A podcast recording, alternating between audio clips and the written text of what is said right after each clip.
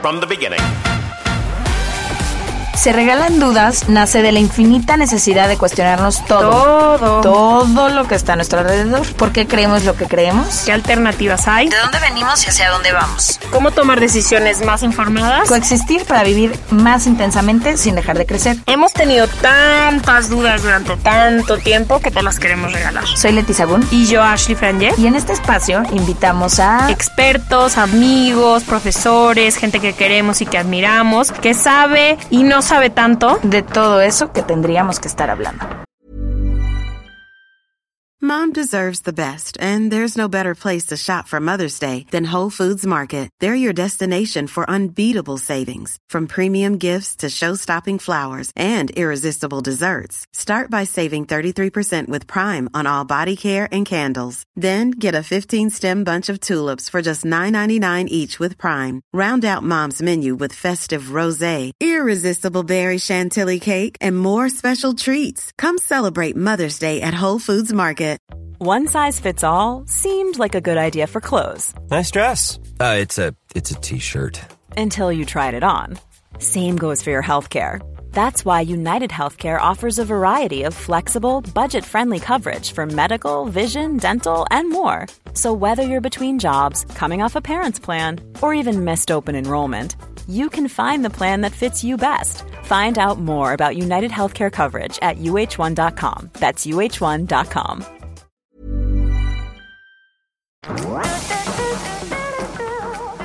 Bienvenidos a otro capítulo de Se Regalan Dudas. Estamos muy emocionadas de estar una semana más con ustedes.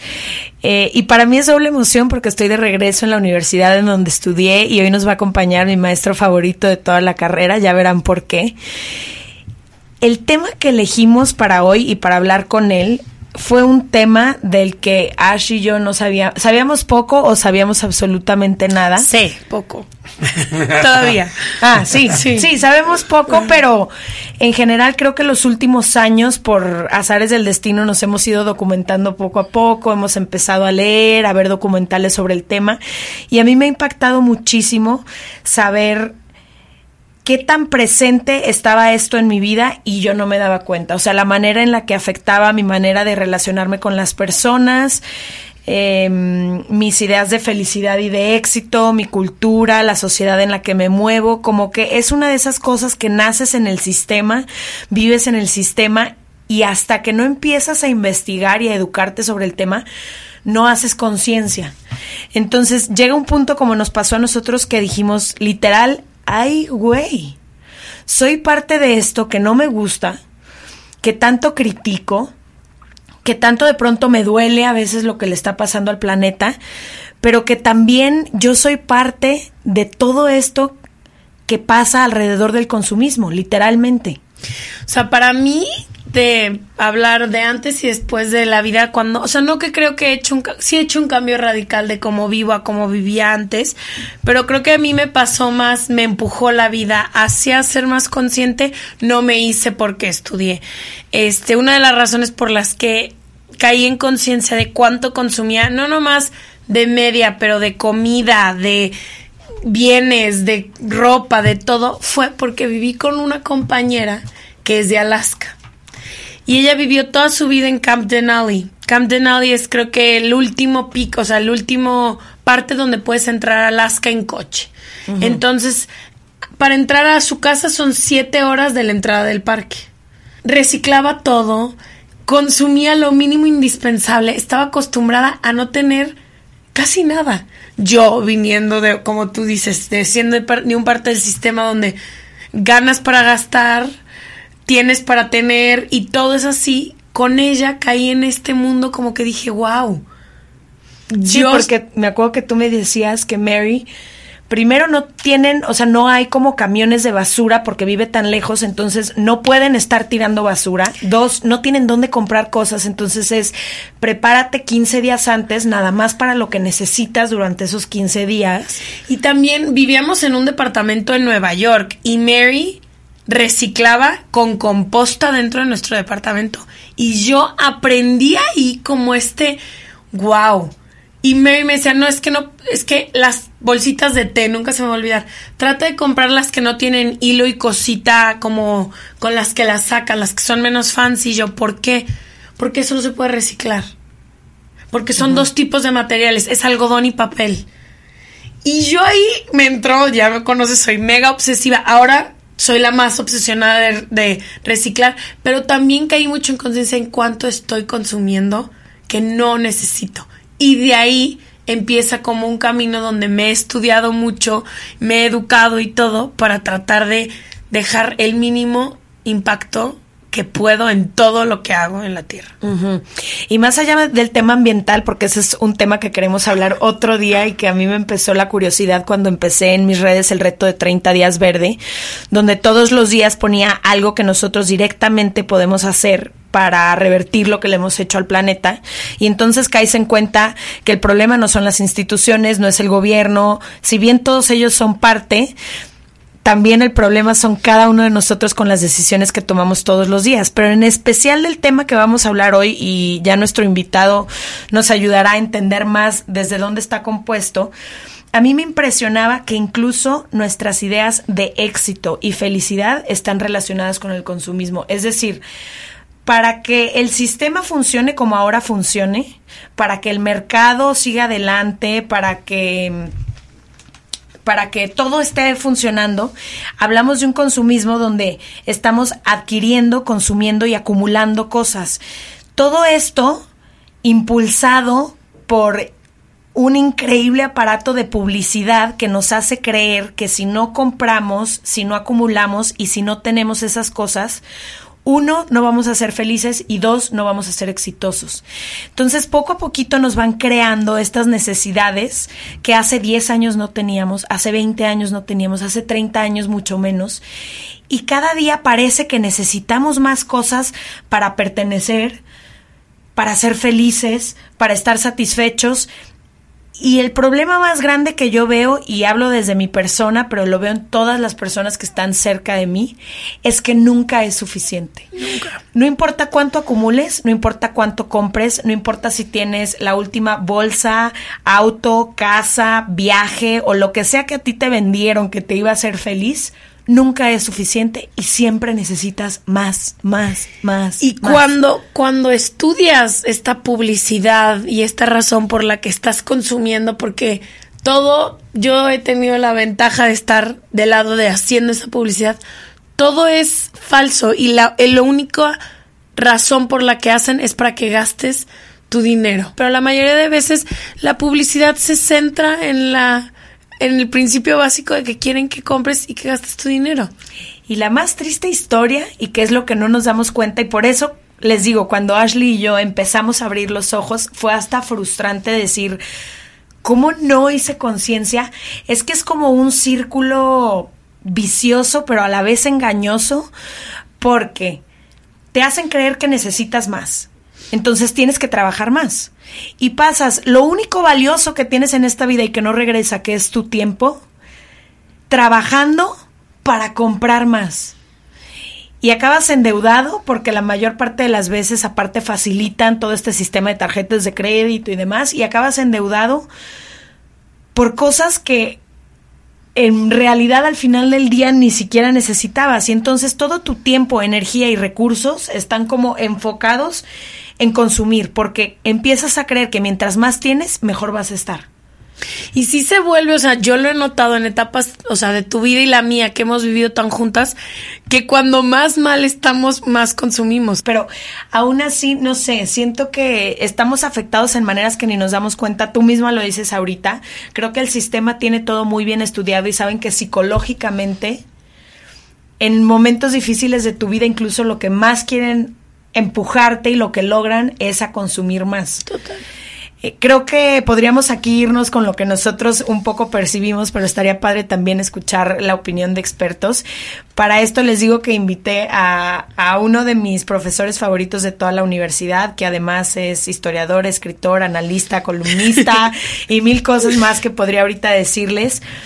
Y contigo, Lalo, en específico, caí en cuenta del problema del consumismo con una actividad que nos hiciste que ya te había platicado alguna vez, pero que para mí me hizo como, no sé, me- en ese momento como que algo se despertó en mi cabeza y fue que un día nos dijo, bueno, hoy de tarea lo que ustedes tienen que hacer, después de hablar obviamente del tema del consumismo, nos dijo es ir a su casa, entrar a su closet y contar el número de pares de zapatos que tienen. Y luego venir y decirme cuántos pares de zapatos necesitan. O sea, en realidad para tu día a día y para lo que haces, cuántos necesitas y en comparación de eso, cuántos tienes. Y como dije al principio de ese capítulo, ese momento fue un ay güey. Pero bueno, les presento a Eduardo González. Bienvenido, Lalo. ¿Qué tal? Gracias, pues, Lalo, por gracias estar por la aquí. por la invitación nuevamente a participar con ustedes en este proyecto tan exitoso. Gracias. Gracias. Yo creo que primero nos gustaría un poco, bajo este esquema que hemos platicado, entender cómo funciona de tal manera que, como lo decíamos Ashley y yo, cuando menos te lo esperas ya estás ahí inmiscuido, ¿no? ¿Desde dónde vienen todas estas ideas que cuando menos te lo esperas eres parte de y ni siquiera te lo cuestionaste? ¿Quiero ser así o no quiero ser así? Sino ya estás inmerso en el sistema. Bueno, cuando hablamos de, de las prácticas de consumo, eh, surgen varias reflexiones que vienen a explicar las razones por las cuales pues la gente consume. ¿sí? Eh, podemos consumir mucho o poco, o de buena o de mala calidad, barato o caro, pero eh, esta práctica es forma parte ya de nuestra cotidianidad. ¿Y por qué adquirimos? Me parece que al menos por dos razones fundamentales. La primera, por una necesidad de subsistir. Y esto no tiene que ver solamente con cuestiones de eh, primera necesidad. ¿sí? sino cuestiones que van más allá de lo indispensable que tenemos que consumir para existir. ¿sí? Es decir, si nosotros pensamos en eh, los avances tecnológicos, por ejemplo, en telefonía celular, nos podemos dar cuenta que a lo mejor un teléfono celular de hace 10 años, pues hoy para la función primigenia que es llamar, nos sirve perfectamente. Pero ya hay una serie de, de apps, de un montón de cosas que hay en torno a los celulares, que ese celular de hace 10 Obsoleto. años está totalmente obsoleto. Y si yo quiero subsistir en el marco, en el contexto de las nuevas aplicaciones, pues yo necesito comprar un celular más nuevo. ¿Por qué? Pues porque ahora el celular no es solamente para llamar sino para hacer muchísimas cosas más que solo llamar. Y entonces yo, aunque no quiera cambiar mi teléfono, pues yo ya no puedo tener la última aplicación para consumir noticias. ¿Por qué? Pues porque esa aplicación ya no la carga mi teléfono. Es más, mi teléfono ni siquiera carga alguna aplicación porque de hace No le 10, cabe nada. Así es. Entonces, ese es un punto bien importante porque a- aunque la gente de manera consciente diga, yo no voy a consumir, pues en realidad, no solamente en cuestiones tecnológicas, en muchísimas cuestiones, pues vamos teniendo esa necesidad de Sí, consumir es- para subsistir. Es como si te empujaran a, o sea, Claro. mi papá siempre me dice del celular de que, ¿por qué tengo que cambiar de celular? Que ya no sirve el WhatsApp en mi celular. Y me dice, no quiero cambiar, yo ya estoy muy a gusto con esto, lo tiene que cambiar. Claro, ¿por qué? Y no, eh, no- aquí no es un asunto de, de decir, ah, bueno, sabes que si no tengo el último celular, no subsisto. No, no en términos de existencia, sino en términos de subsistencia social. Total. Es decir, yo quiero estar interrelacionado con la comunidad, no solamente con el asunto tecnológico, sino con otras cosas, pues necesito consumir, porque de lo contrario, ¿verdad? Voy quedando fuera de estas dinámicas que aquí ni siquiera estamos hablando de si son buenas o malas o si no, no, no, es simplemente quieres pertenecer a este espacio, una de las prácticas que necesitas llevar a cabo es consumir. Y el otro punto importante es que también consumimos, que está relacionado con lo que les estoy comentando, por la necesidad de formar parte de. ¿Quieres formar parte de? Pues entonces tienes que consumir. ¿Sí? Aquí me parece que es importante establecer que no hay eh, condiciones para eh, decir, ah, entonces es muy bueno consumir, ah, entonces lo que nos están llamando aquí en el programa es a que tenemos que consumir. No, aquí simplemente lo que estamos haciendo es reflexionando sobre una práctica social que es el de consumir y que tiene dos puntos importantes, dos eh, palancas importantes. Una, esta necesidad de subsistir y la otra, la necesidad de formar parte de. Y yo creo que en este asunto de formar parte de juega un papel muy importante todo lo que hay en torno a las redes sociales y a la internet. Eh, es muy fácil cuando eh, interactuamos con alguna persona que no tiene red social, la que sea, como nos da la impresión que está desfasado, que está desfasada, O que es que hippie. así, o sea, que, ajá, que está como en otra Que dimensión no tiene paralela. idea de lo que está pasando Así en el es. mundo. Y entonces aquí habría que completar, no tiene idea de lo que está pasando en el mundo de la internet. ¿Sí? Y ya que no es ni el mejor ni el peor de los mundos, el es el mundo de la internet. Pero yo quiero participar, yo quiero pertenecer en esas discusiones. Bueno, pues no pasan 10 minutos cuando alguien te dice, muy bien, te paso la foto, me pasas tu WhatsApp, yo te etiqueto, me das tu arroba, Eh, no es que no tengo Twitter, es que no tengo Facebook. Eh, no, así como, entonces, ajá, como, ¿cómo podemos interactuar, no? Sí. ¿Sabes que se me ocurre con esto que dices, Lalo, dos cosas? Uno, a mí sí me llama impresionante la atención en, en todo esto de lo que co- ahora consumimos, la diferencia entre la generación de mis abuelos, que yo tuve la fortuna de crecer con los cuatro, a mi generación en específico, o sea, ese como brinco. Porque para mis abuelos era inconcebible y sigue siendo inconcebible que cada vez que vamos a, por ejemplo, un centro comercial, compremos algo. Y mi abuelo siempre me decía, pero ¿qué necesitas? ¿Qué te hace falta? Y yo, nada, abuelo, pero pues vamos a la tienda a ver qué nos encontramos y cómpramelo, ándale. Y mi abuelo siempre me decía de que, ay, mira, hija, esta, esta camisa la compré hace 25 años cuando me fui con tu abuela de aniversario a no sé dónde. Y yo, abuelo, llevas 25 años. Sí, y la sigo usando Y tu todos papá los es días. así también. Mi papá es igual. Y es de súper buena calidad y es... Ellos no tenían esta costumbre que ahora nosotros hemos creado de tener que consumir. Ellos compraban 10 cositas y esas cositas les sobrevivían a través de las décadas y no entendían por qué necesitaban comprar otra. No lo entendían. Pero también creo que esto se relaciona con que el mercado funcionaba diferente entonces, porque te hacían una camisa que te iba a durar 25 años. Y ahora, en este afán de que cada cuatro meses compremos algo nuevo, todo tiene corta durabilidad, es de súper baja calidad y ten por seguro que no te va a durar más de 10 lavadas, porque ya va a estar rota, deslavada, Sin corroída. color.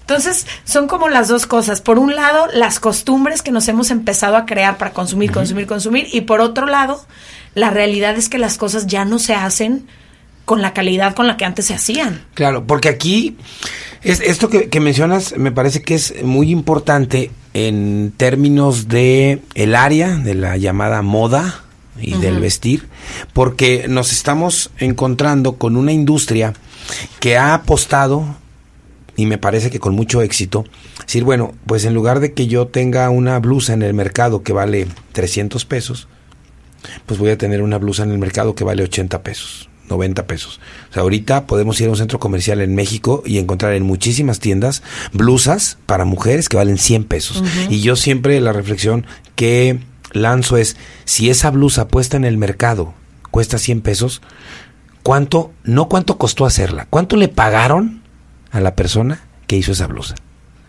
para que esa blusa cueste 100 pesos en un centro comercial en la Ciudad de México o en Monterrey o en Tijuana. ¿sí?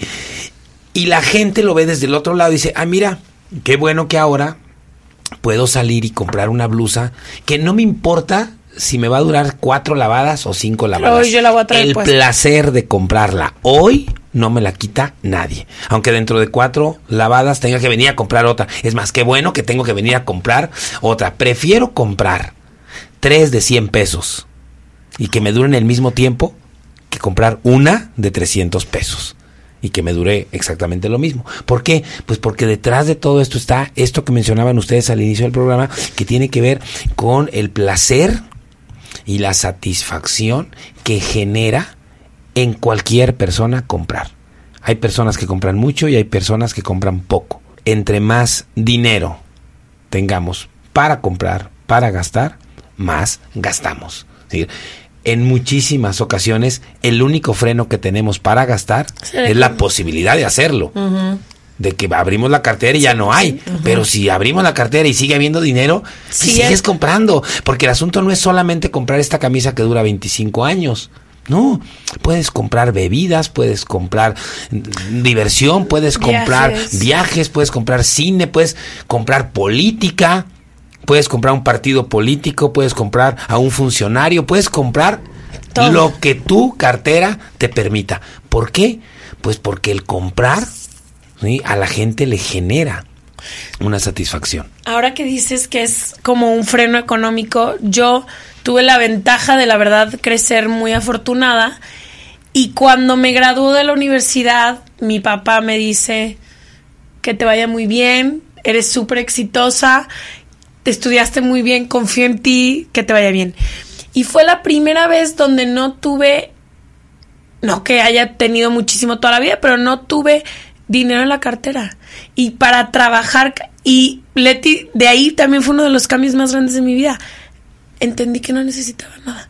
Decía, a ver, ¿cuál era lo básico? Esto es lo básico, esto es para lo que me alcanza. Y todo lo que creí que era tan importante, no, no puede existir, literalmente no puede existir. Entonces empiezas a poner en balanza, a ver qué tan importante es esto, qué y se va quitando, que obviamente ya cuando puedes tener dinero ahora puedo que seleccionar mucho mejor lo que consumo, pero sí era mi único freno a este como espiral de consumismo fue el no tengo. Para romper un poco estas prácticas que alguien pueda tener y de alguna manera bajar su nivel de consumo, hay eh, algo que a mí me parece que es muy importante, que tiene que ver con la estandarización en el consumo. Es decir, sin importar en qué país vives, sin importar el nivel económico que tienes y a lo que puedes acceder, se genera desde las dinámicas de mercado unas políticas para estandarizar lo que la gente tiene, así dicho, tiene que consumir y que le sea familiar. ¿sí? Un, si nosotros entramos a un restaurante de McDonald's en Singapur, inmediatamente, si vamos de México, sentimos la familiaridad en ese lugar. ¿sí? A lo mejor nunca hemos estado en Singapur, pero sí hemos estado en un McDonald's. Y podemos estar en Guatemala y podemos estar en Bolivia, podemos estar en Nueva York. Y ese espacio te genera un ambiente de familiaridad. ¿Por qué? Pues porque hay una estandarización en el consumo. Y si tú volteas a ver el menú que hay en un restaurante de este tipo en cualquier parte del mundo, es igual. Es el mismo. La misma foto. Así es, la misma foto, el mismo sabor, los mismos ingredientes, en fin. Y entonces, esto también pasa en la música, en la ropa, en el cine, en la política, en un montón de cosas que consumimos, podemos reflexionar sobre esto y darnos cuenta cómo lo que más fácil consumimos es lo que está más estandarizado. Y cuando nosotros empezamos a consumir algo diferente, un alimento diferente, ropa diferente, política diferente, en el entorno en el que nos movemos, inmediatamente somos señalados como los raros. Ay, ya viste qué curioso, mira, no quiere consumir esto, no quiere consumirlo. ¿Por qué? Pues porque hay toda una política ahí un poco perversa, económica, para generarnos esta idea de la estandarización a partir no solamente del modelo norteamericano, porque también dependiendo de la geografía son los modelos que más impactan, pero es, es cierto que uno de los modelos que más ha generado la estandarización en el consumo es precisamente la economía norteamericana. Jewelry isn't a gift you give just once. It's a way to remind your loved one of a beautiful moment every time they see it. Blue Nile can help you find the gift that says how you feel and says it beautifully with expert guidance and a wide assortment of jewelry of the highest quality at the best price. Go to BlueNile.com and experience the convenience of shopping Blue Nile, the original online jeweler since 1999. That's BlueNile.com to find the perfect jewelry gift for any occasion. BlueNile.com. There's never been a faster or easier way to start your weight loss journey than with PlushCare. PlushCare accepts most insurance plans and gives you online access to board-certified physicians who can prescribe FDA-approved weight loss medications like Wigovi and Zepbound for those who qualify. Take charge of your health and speak with a board-certified physician about a weight loss plan that's right for you. Get started today at plushcare.com slash weight loss. That's plushcare.com slash weight loss. plushcare.com.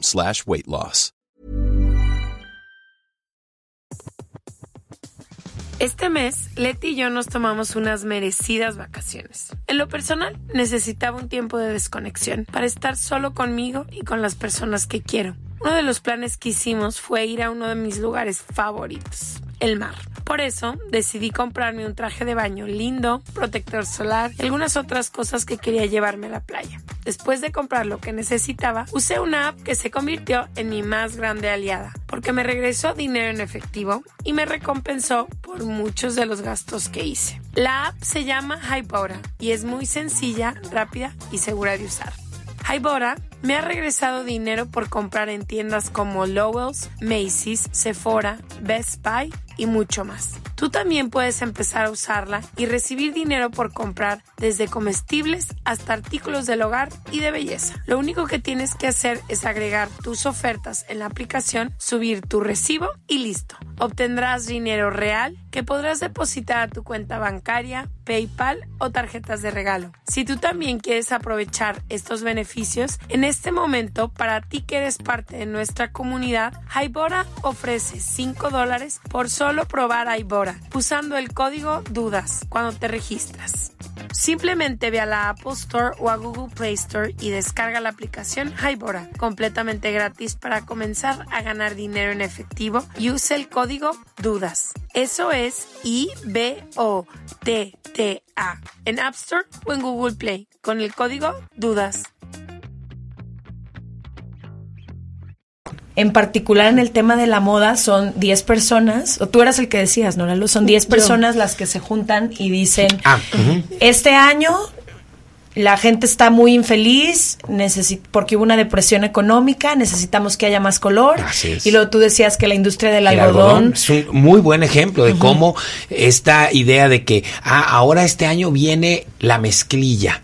Pues en realidad no, el No viene la mezclilla. Claro, en realidad hay una sobreproducción de algodón y hay que hacer la mezclilla, punto. No hay más. A como le hagas, Claro, sí, y entonces yo, el que produce el algodón y que soy dueño de toda esta producción y que soy dueño de todo esto que se va a generar con el algodón, contrato a los diseñadores y entonces los diseñadores Todo. salen en las grandes pasarelas diciendo es que lo in es el algodón.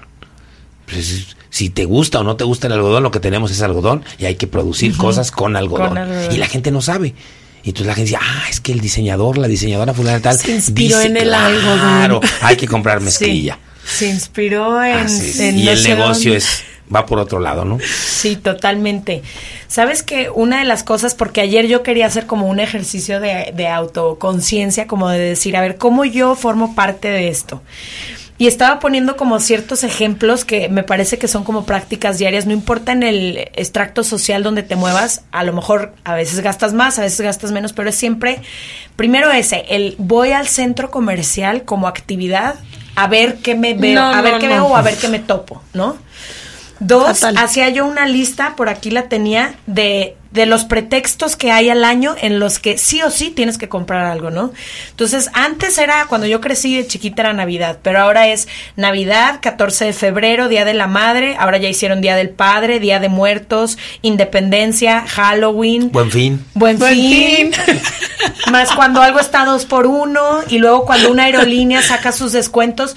No tengo a dónde viajar, pero ¿a dónde viajamos? Porque está al 70% todos ¿Cómo los no voy a gastar en la promo? ¿Cómo no voy a gastar? Nos lleva a las es- a las falsas explicaciones de por qué compramos. Porque además, si no compras en estos momentos que tú mencionas, otra vez vuelves a ser el que no está estandarizado, Claro. vuelves a ser el raro. Ver, ¿cómo es posible? ¿Cómo no le vas a dar a tu pareja algo el 14 de febrero? Todo mundo le dio algo a su pareja. Qué mala Menos, novia o qué mal novio eres. Así es. ¿Y cómo no vas a ir al buen fin? ¿Cómo? Sí. A fuerza. sí, es que- Ya todo el año hay ventas. Es la venta prenavideña, la venta navideña, la venta Post. postnavideña. Venga por lo que nos sobró, apúrese porque ahí viene la nueva venta y es todo el año hay una compra sistemática. Pero además hay algo bien interesante para el caso mexicano. Esta cultura que hace muchos años salió como novedosa de los famosos meses sin intereses, que hoy ya resulta que necesitamos meses sin intereses para pagar los meses sin intereses pasados. claro. Sí, o sea, porque no terminas de pagar lo de... Claro, lo que compraste hace tres meses o cuatro cuando ya te avisan, lo que compres ahorita puedes pagarlo a partir de tres meses adelante.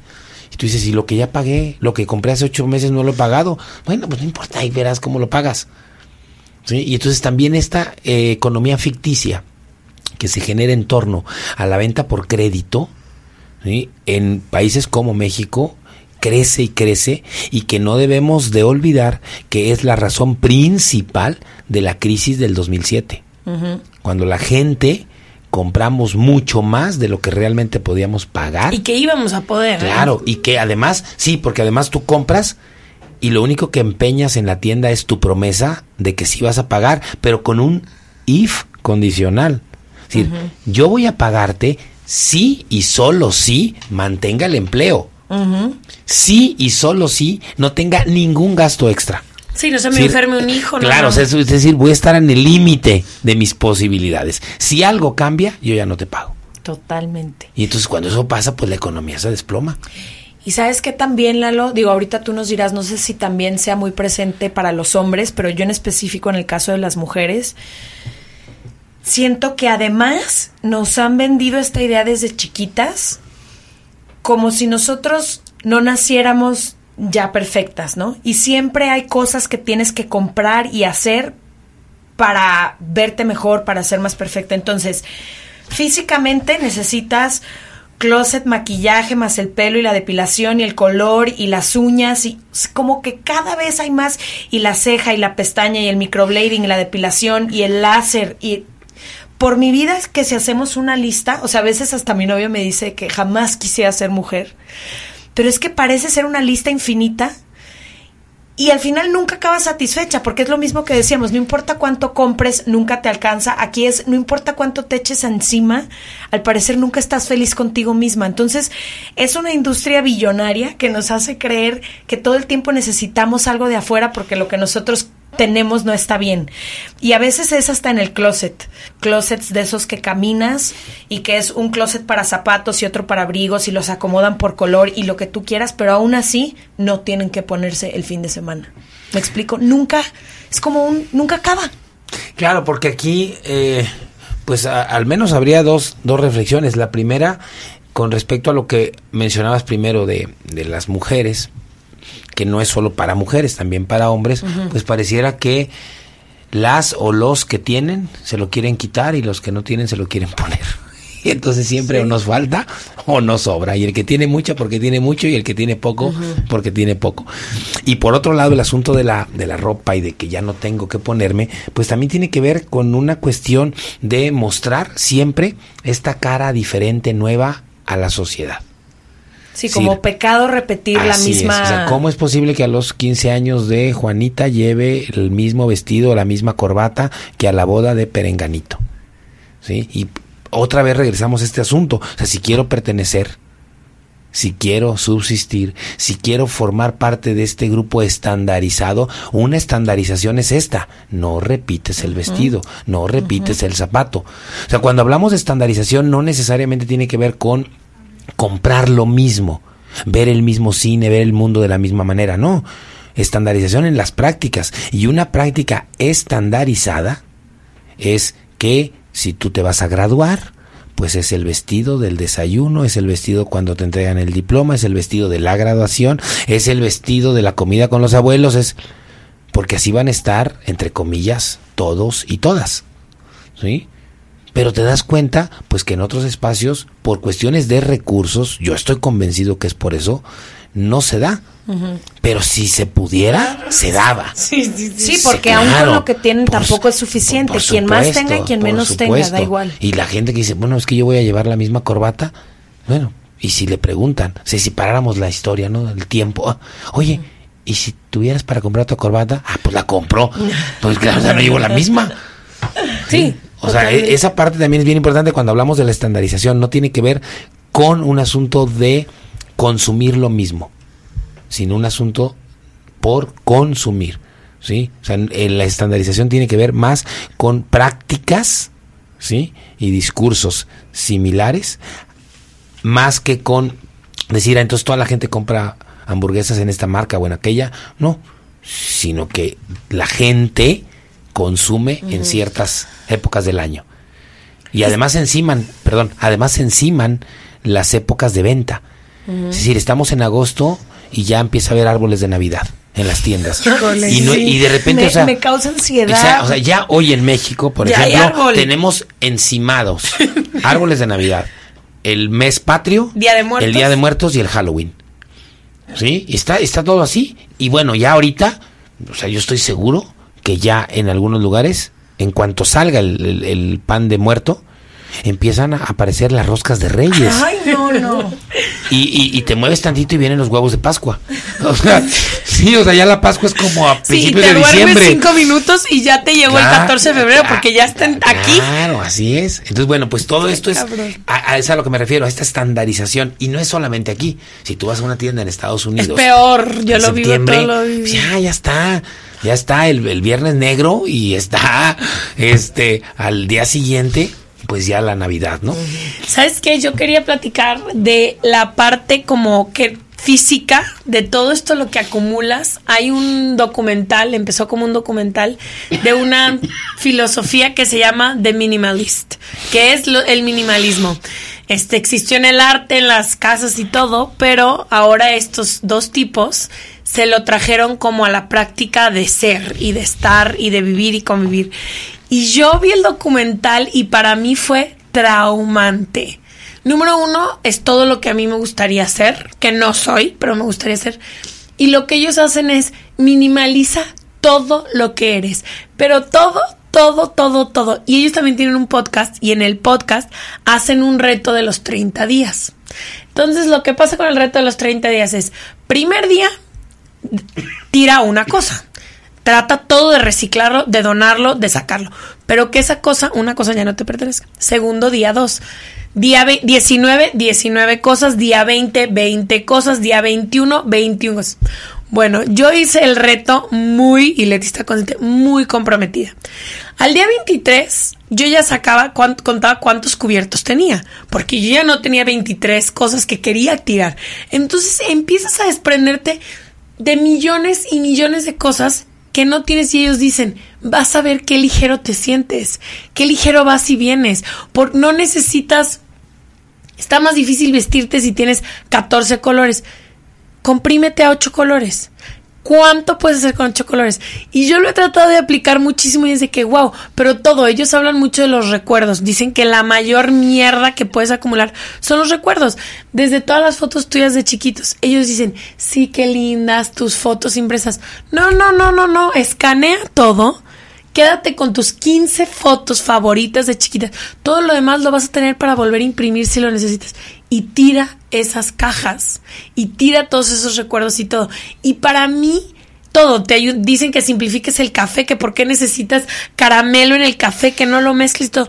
Y para mí, físicamente, hacer este reto una vez al año y muchas de sus prácticas que ellas dicen, me he sentido más ligera. Físicamente, cómo vives en tus espacios, cuántas cosas tienes. O sea, siento que también el otro lado del consumismo es vivir abotagado de cosas.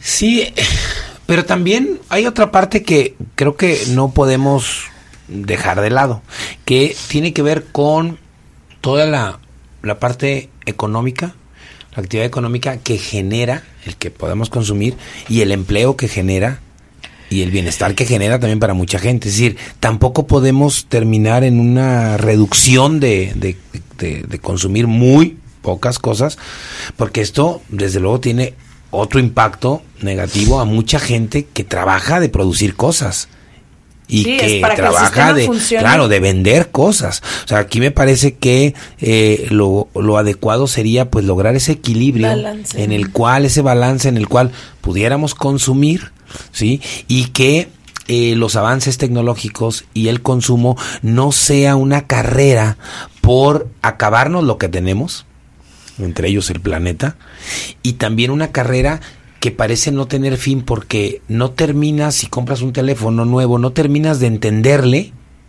cuando ya hay otro en el mercado. Y una computadora y un auto. O sea, me parece que sin que caigamos en un asunto de, bueno, voy a tener un teléfono durante 10 o 15 años, tampoco me parece que es adecuado pues estar cambiándolo cada año o no, no sé, ¿sí? Entonces, creo que estas corrientes minimalistas sí han venido a meter un poco de, de otras visiones de consumir y de vivir porque también tiene que ver Sí, es con, con eso, así es, pero por otro lado, pues también no podemos estar como en el límite de eh, las cosas que necesitamos, no para subsistir en términos sociales, sino para vivir en términos personales. Claro. ¿Sí? Ah, yo aquí me quedo como con dos reflexiones. Una, ahorita que dijiste que te has podido mudar más ligero, yo creo que es en mis mudanzas, que he tenido seis en los últimos cuatro años, es cuando caigo en cuenta la cantidad de porquerías que tengo que definitivamente no necesito. ¿Y sabes dónde es más evidente para mí? En la cocina.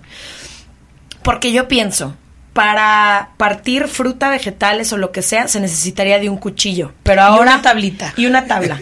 Pero ahora hay el que rebana el aguacate en estrellas, la sandía en cubitos, el aparatito que te parte la cebolla. El en espiral del espagueti. El espiral para la calabaza. Entonces, te empiezas a, sin dar cuenta, comprar que esas cosas las necesitas porque qué padre partir tu fruta y tu verdura de 15 maneras y cosas diferentes. Y a la hora que te quieres mudar, yo siempre digo, ¿para qué? ¿Qué necesidad tenía? Pero te digo, es como, soy parte, pero también no me gusta, pero y entonces como que poco a poco me gusta lo que dices de pensar que podemos llegar a un balance en el que no a partir de mañana voy a dejar de solamente comprar lo que necesito para comer y sobrevivir, pero dejar de subirnos a este tren que todo el tiempo nos hace creer que necesitamos tantas cosas que no. Y la otra cosa que ahorita me quedó como que se me regresó es cuando dijiste que tiene que pasar para que una camisa que tú compras en una tienda cueste 100 pesos. Y yo me pongo a pensar, como tú dices, ¿cuánto le van a pagar al que la hizo? Porque ya se pagó la Claro. mercadotecnia de esa tienda, los impuestos para entrar al país, el transporte desde Asia hasta América, em, la maquila, lo que gana el maquilador, bla, El bla, bla. diseño. el diseño, el color, la tela. ¿Cuánto le va a quedar a la persona que en la fábrica hizo eso? Y dos, aquí alguien tiene que pagar para que esa prenda cueste 100 pesos y en este caso es el planeta. Y yo no lo sabía hasta que hice mi reto de 30 días verde, pero la segunda industria que más contamina a nivel mundial, más que los autos, que los aviones, que los popotes que tanto nos preocupan, que las bolsas de plástico, es la industria textil. Para que nosotros cada mes estemos comprando una prenda diferente y cambiando closet y yendo y viniendo, el planeta gasta agua, recursos, ríos, algodón, o sea, lo que tú quieras. Sí, ahorita que, que mencionabas esto, primero de, de la, de la mudanza, cuando limpio, así, escombro en la casa y demás, este, y empiezan las discusiones de si se guarda o no, la reflexión siempre, o la pregunta que se contesta siempre es, a ver, si nos mudáramos de casa, ¿te lo llevabas?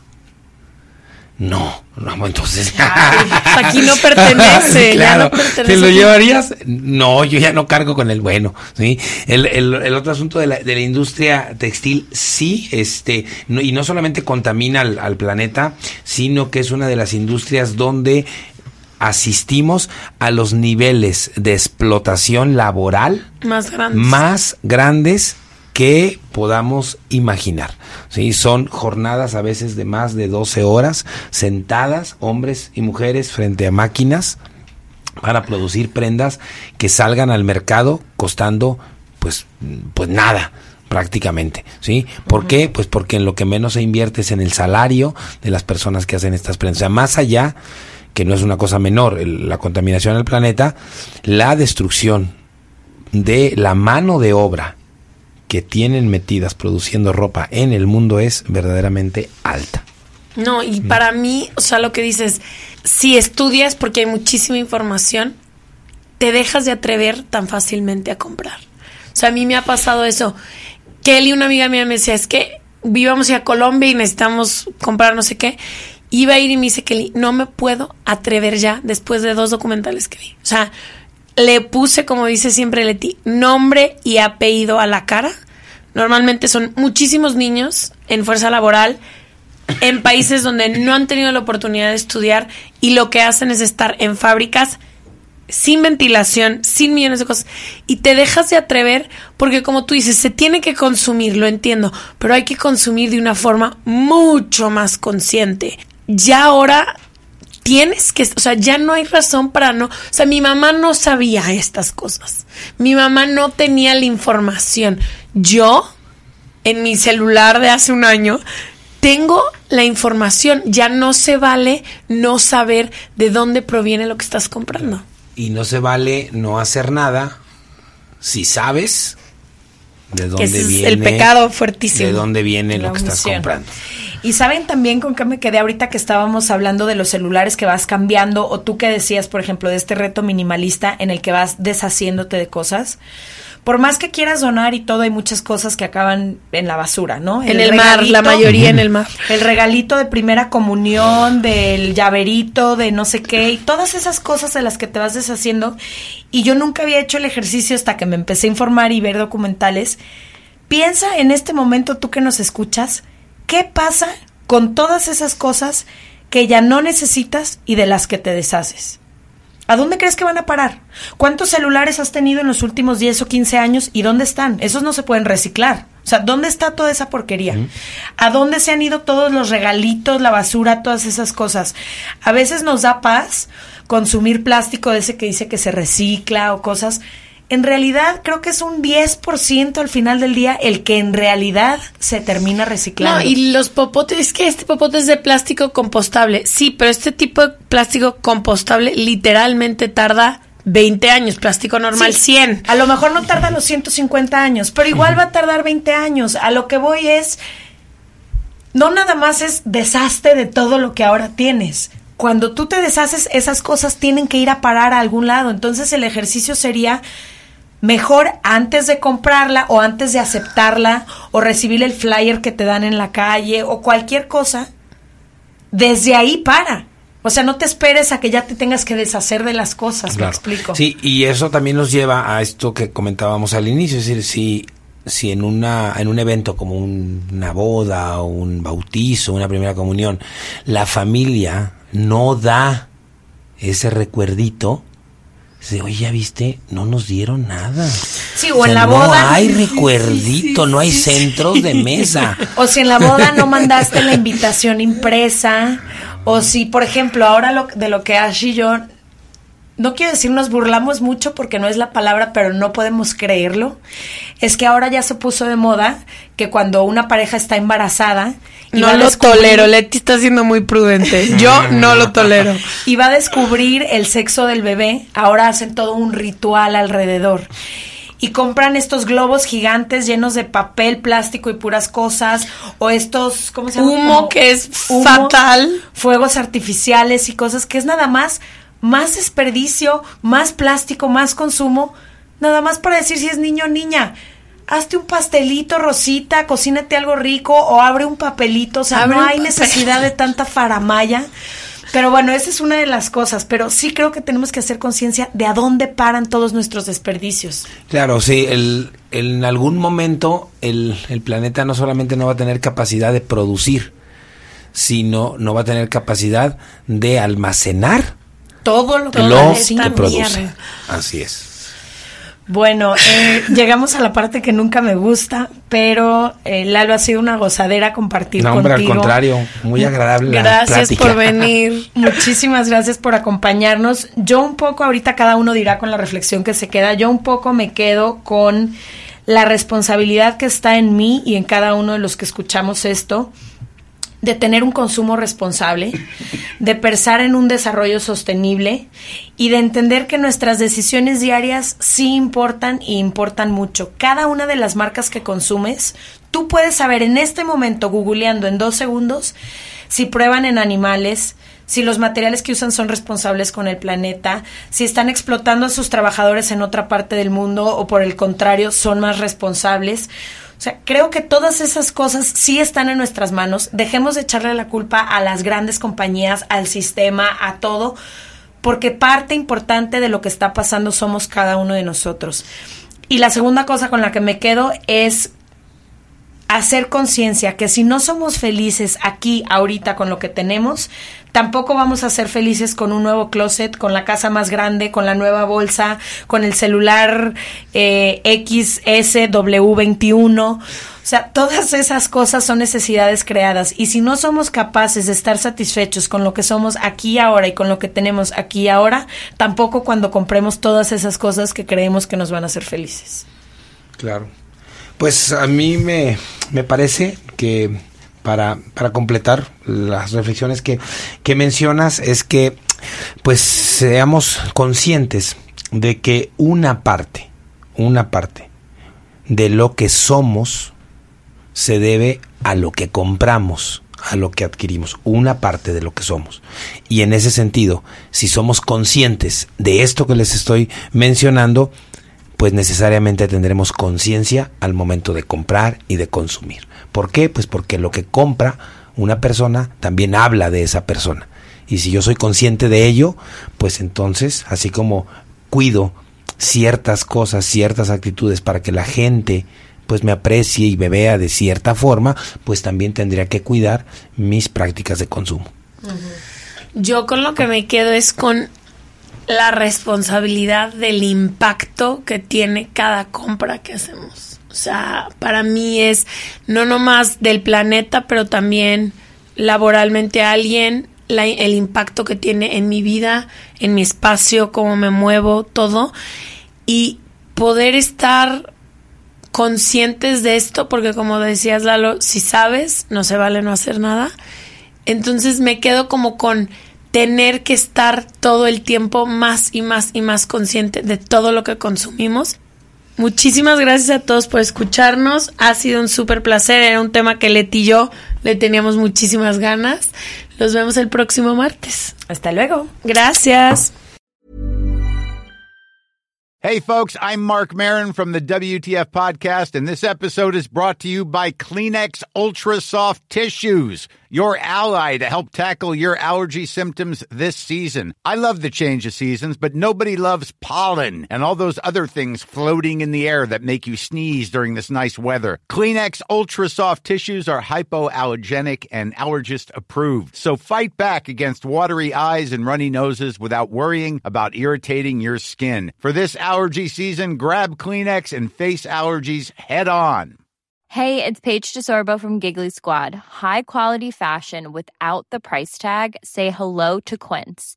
I'm snagging high-end essentials like cozy cashmere sweaters, sleek leather jackets, fine jewelry, and so much more. With Quince being 50 to 80% less than similar brands.